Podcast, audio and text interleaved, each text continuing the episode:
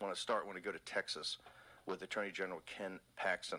Ken, uh, very disturbing. You and I have talked over the weekend. There's an article up, I think, on Town Hall, uh, an incredible piece. It's kind of mind blowing when we think of these radical um, DAs that we have in, in New York City and in LA that are put in in Chicago, these DAs that are put in by Soros. We think of defund the police and, and, and not enforcing the law.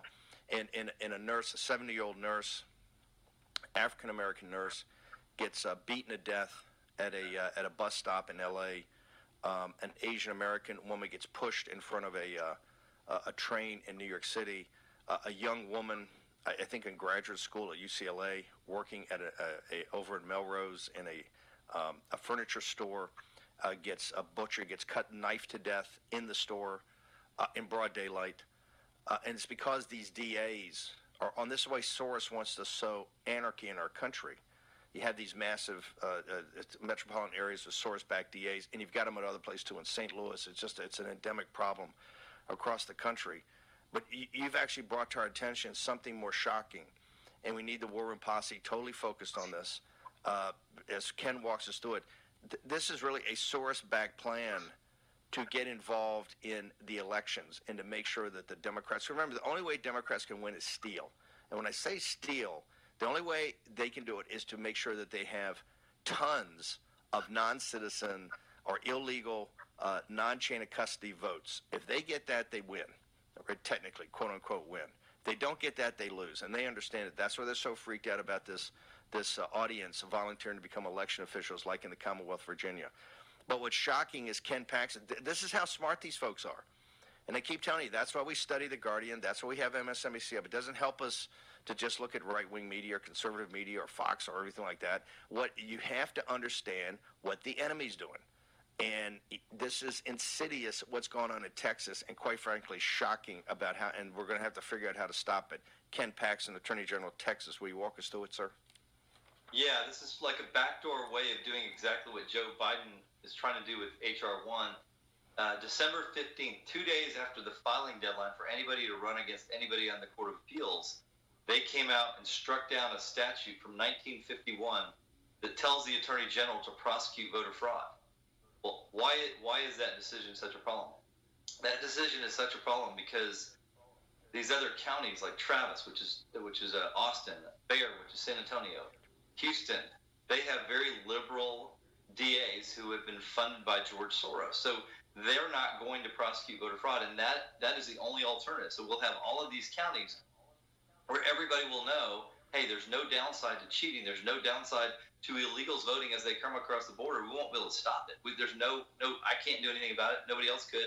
And these local DAs who are who are funded by Soros will just let it happen, maybe, maybe even encourage it. So this is a Republican court that did this eight to one, and we have asked for a motion to rehear this case because we need this court to overturn it because they are they are like the Supreme Court for criminal matters. There's nowhere else to appeal it.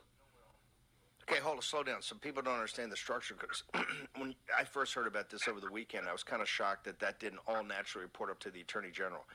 Tell us, describe what the Court of Appeals is in Texas, why it's so powerful, and why these DAs, why this Soros-backed group could do it with a Republican-controlled court. It's eight to one Republican. So this is people not going to understand. They're not going to comprehend any of this. So walk us through it. Yeah, so in Texas, we're I think we're one of two states that has has a bifurcated court system. We have a criminal side and a civil side. The Texas Supreme Court handles all appeals on civil matters. The criminal matters go to the Texas Criminal Court Appeals, and unfortunately, most Texans, even most lawyers, don't pay attention to who's elected to that criminal court of appeals. However, the district attorneys do, and they the district attorneys in Texas have tremendous power. They have original jurisdiction in every case, every criminal case, except voter fraud. And one of the challenges that we have had is if they decide not to prosecute, which a lot of them have decided not to prosecute shoplifting and other crimes, then nothing can be done. And fortunately, the legislature in place the ability for the Attorney General, pursuant to the Constitution, to do this. And the Criminal Court of Appeals came along and said, nope, the DAs are in charge of this. We're going to strike down that law. We're going to we're going to ignore this provision of the Constitution. We're going to overrule our own precedent. We're going to overrule the precedent of the Supreme Court.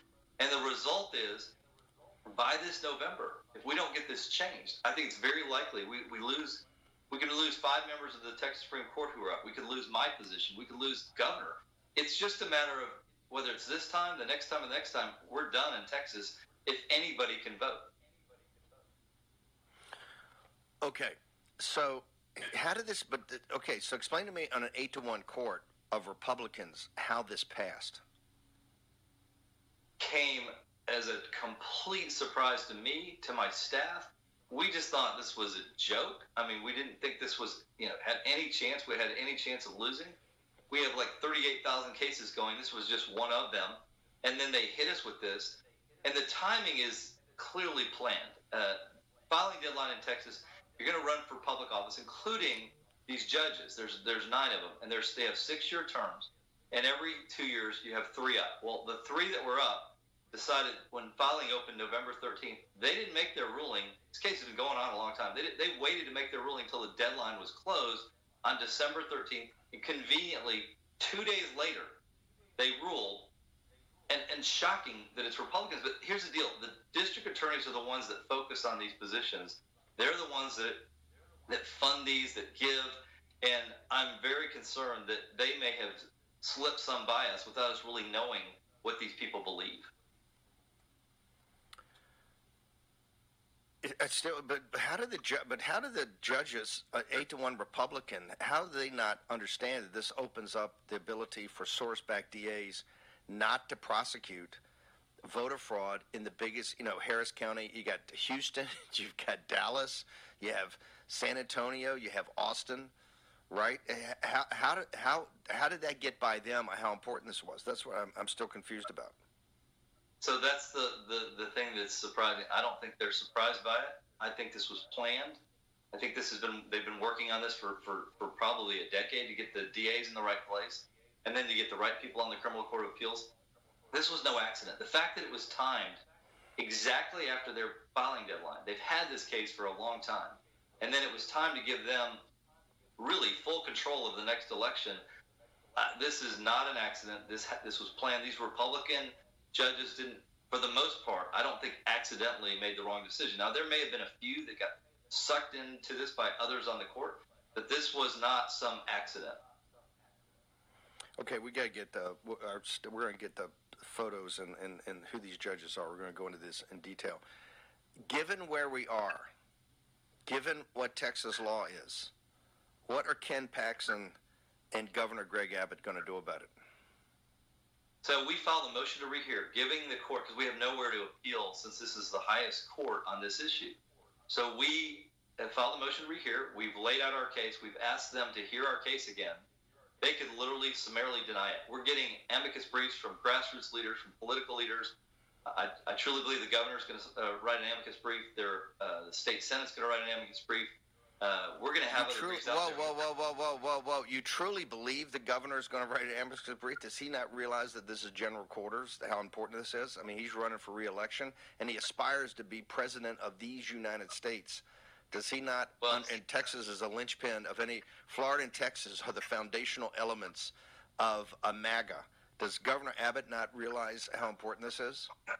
I think he does, and I, am I'm, I'm, I've been told he's working on an amicus brief. So hopefully that is the case because we need it as quickly as we can get it, along with these other amicus briefs that, that are being uh, worked on right now. But here's the is reality. motion to appeal is, hold on, is, mo, is motion to appeal it? The Texas legislature can't step in here. The governor of Texas can't step in here. This is an overwhelmingly Republican state. It's an overwhelmingly MAGA state. Are you? T- is there any other alternative besides a motion to appeal that looks like a rigged, uh, already a rigged deal with these judges? It, it, it is a motion to rehear. We have no appeal since this is the highest court. And what they did that was so genius is they said it was unconstitutional.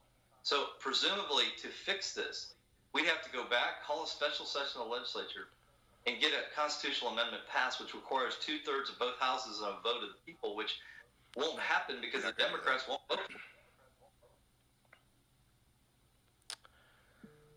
Okay, so so so, given that you've got a motion to rehear, uh, other than that, what is it? So if they if they fail on that, we're going to have to have a special session of the legislature before the next election and I think pass both civil and criminal statutes giving me the authority, giving the authority to individuals to go sue with large penalties anything related to voter fraud. And second, I'd have the legislature repass another criminal statute, maybe more more um, um, strong one they even have, and make the criminal court appeals come back and strike it down again. And and because it would take several years to go through that process, and at least we could keep that in place through the next election. There's one guy named Scott Walker who's up for reelection. Hopefully, defeat him this up. Uh, he's the only one that got an opponent. Defeat him, and then every three years, you know, target the Court of Criminal Appeals to take those people out that voted the wrong way. Okay. You're going to keep us updated on this. What what can people do? Where do people go right now? The, the I can tell you the posse's already quite. Uh, how do I say heated on this one? So where do they go? Well, here's the deal. This is the most important case I've ever dealt with, maybe in my lifetime, even more than all this uh, this uh, Obama Biden stuff.